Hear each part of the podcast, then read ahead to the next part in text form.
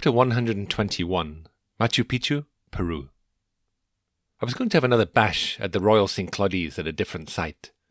The most famous site for the species is called Abra Malaga. Abra meaning pass.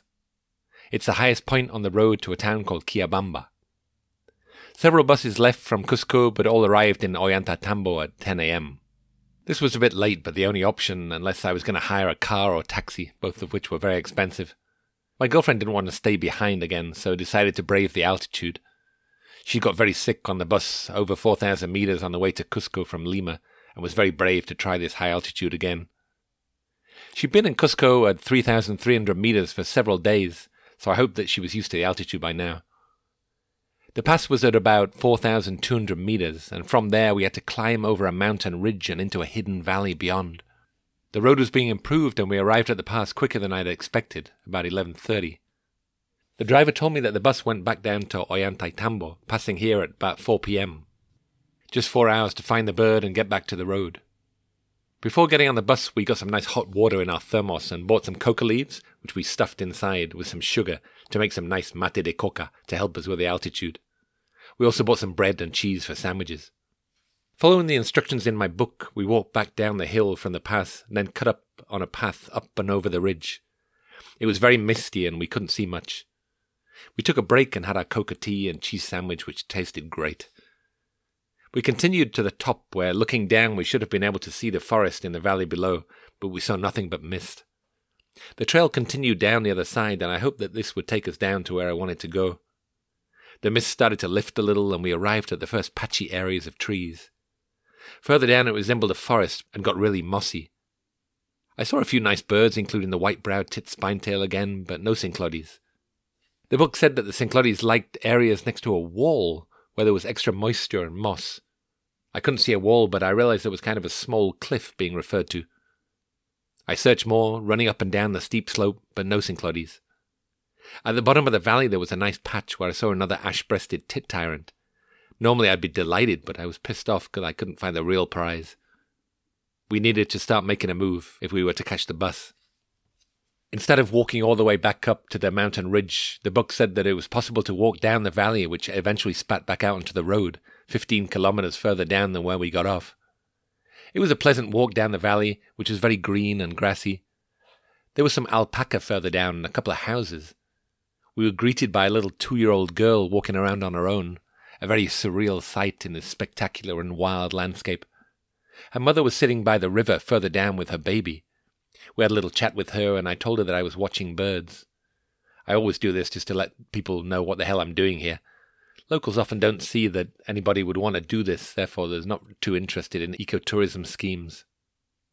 At the bottom of the valley was a little bit of forest where I saw the little green Andean parakeet. We made it back to the road before 4 p.m., but had to wait for ages. We asked a couple of locals, and they said the bus came past about 5 p.m. It passed 5, and when it started to get a little dark, I became really worried that we weren't going to get back and would freeze up here.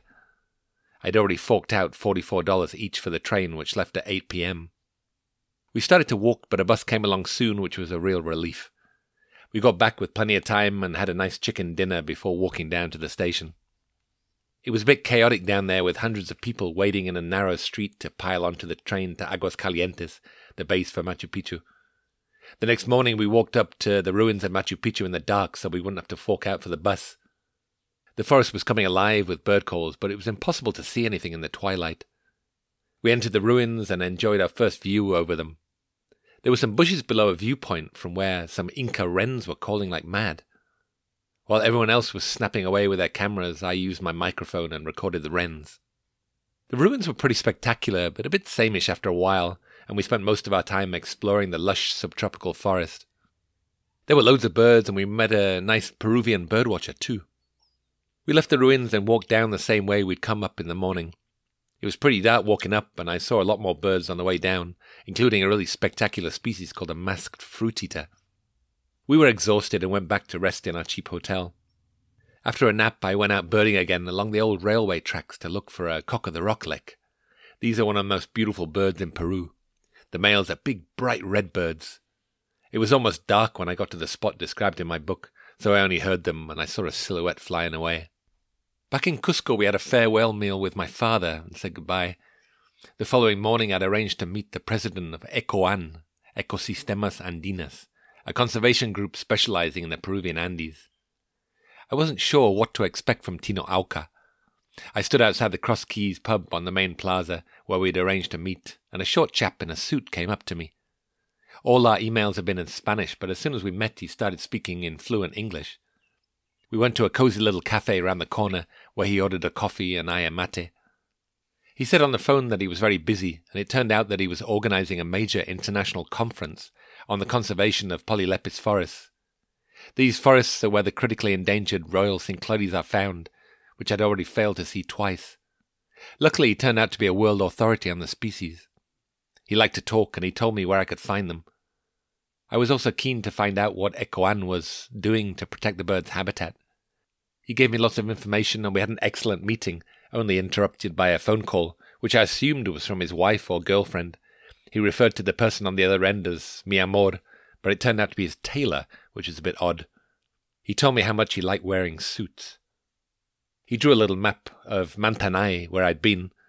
He drew different patches of forest that I recognized from my trip up there.